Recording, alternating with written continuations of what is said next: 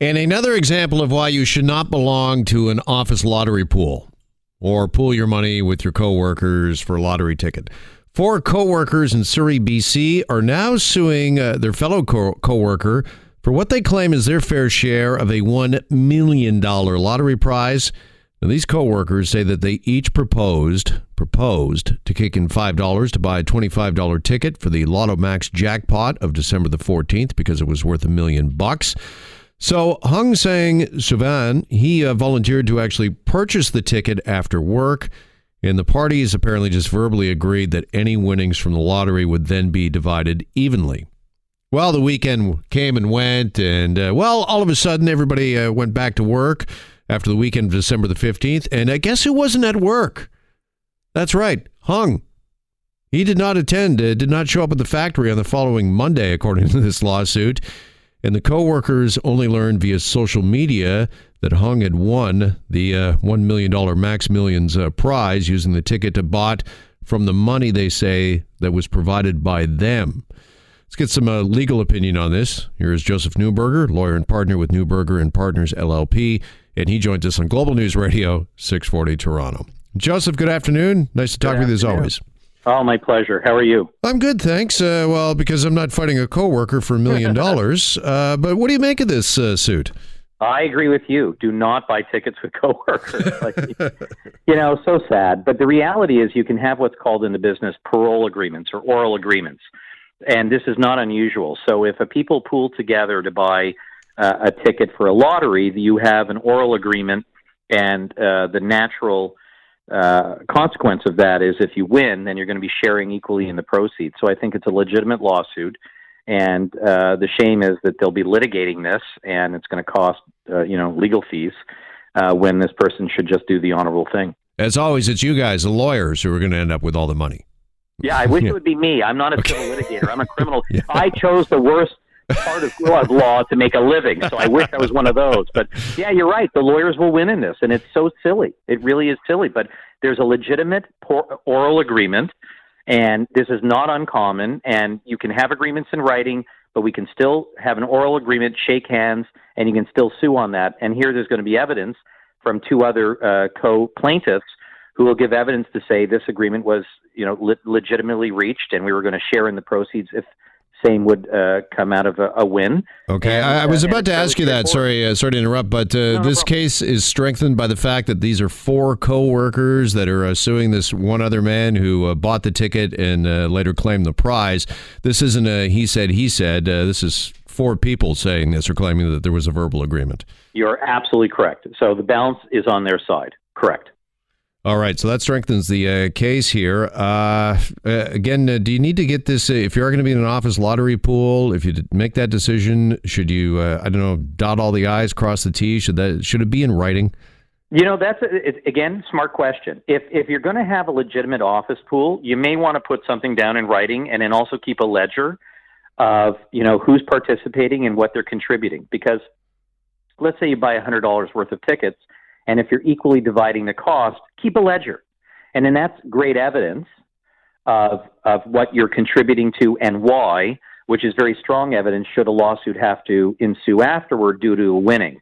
Um, but my advice would be, even if you don't have an agreement in place, but you keep a ledger as to contributions and tickets bought, et cetera, that's wonderful evidence that there is an agreement in place to share proceeds equally. You know, here's what uh, has always mystified me about an office pool, uh, Joseph, and uh, maybe uh, Hung uh, Hung Sang uh, Suvan can uh, claim this as well. Could he not say that? Uh, well, listen, I bought multiple uh, tickets, uh, but uh, the one I bought for all of us wasn't the one that won. Yeah, I mean, certainly he's going to have to be creative in his defense, and he might say, "Well, this was one I bought on my own. This was not related to to them." But on balance, if you really, if the evidence of the three other plaintiffs uh, is compelling and it's time related, in, in essence, that this ticket was purchased within X days of the winning ticket being announced, uh, that type of defense starts to become less, um, you know, credible. All right, just finally, uh, until this whole matter is uh, worked out by the courts and by lawyers, that $1 million, uh, is it frozen? That's another good question. Uh, as part of the lawsuit, you would bring a certificate of pending litigation to either place it on somebody's asset or uh, seek an injunction to freeze the uh, funds in an account so that it can't be dispersed prior to the determination of the litigation. But I don't know what's going on. We don't. I didn't read anything of that in the media. But mm-hmm. the lawyers probably will be savvy enough to do something to try and freeze the proceeds. All right, another lawsuit that is making news that caught our interest on this Wednesday afternoon. Peloton, who is the maker yeah. of those uh, bikes that uh, actually in Toronto, it's one of the biggest growth markets that this company uh, has, these indoor uh, exercise bikes. They're being sued, Joseph, by a group of music publishers. They're taking legal action, alleging that the uh, fitness tech company has been using songs from the likes of Ed Sheeran and Drake and Bruno Mars without their permission. That They're suing for $150 million for copyright right. infringement. Right. Yeah. So Peloton's a very successful uh, business now with a very successful exercise uh, bike. And in spite of the fact that everybody who you see on the advertisements already looks in shape, I think the rest of us might want to buy it, uh, hopefully to get to look like that. But they are using music, and this is the difficulty now in an age where we have social media and the free sharing of movies and intellectual property all over the internet without people paying for it.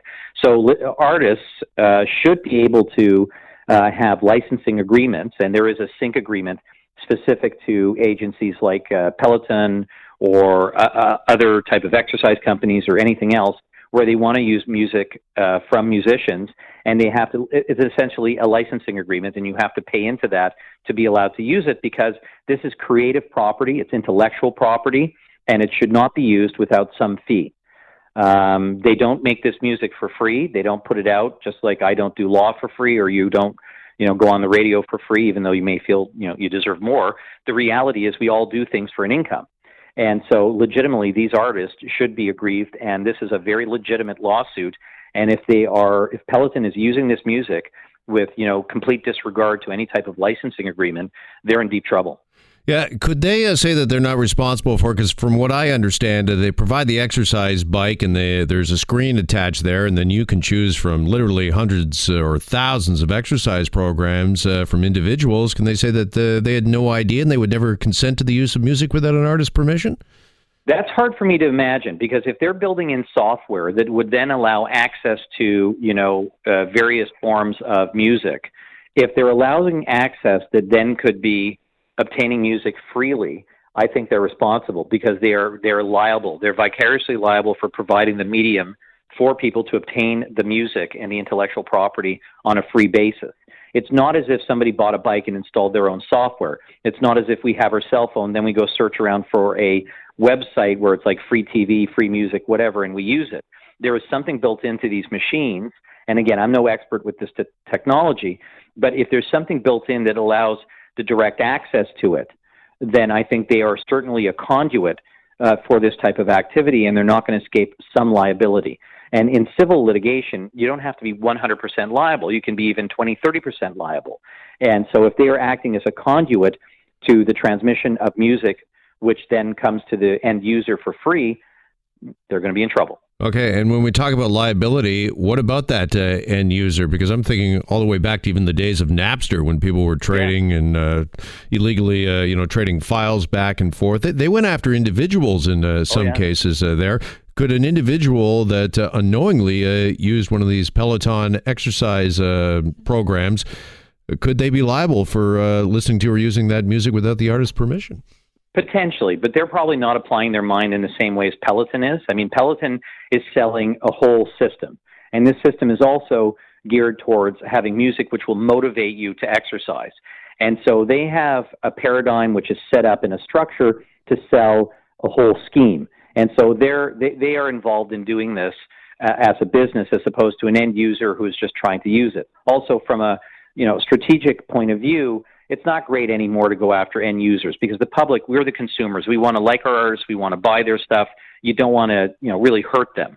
Peloton is the one here who may, and I'm not prejudging this, I don't know enough about it, so Peloton don't sue me. But the reality is, uh, we don't know enough, but it looks like they are definitely a conduit to provide the end user with free music uh, without any licensing agreement.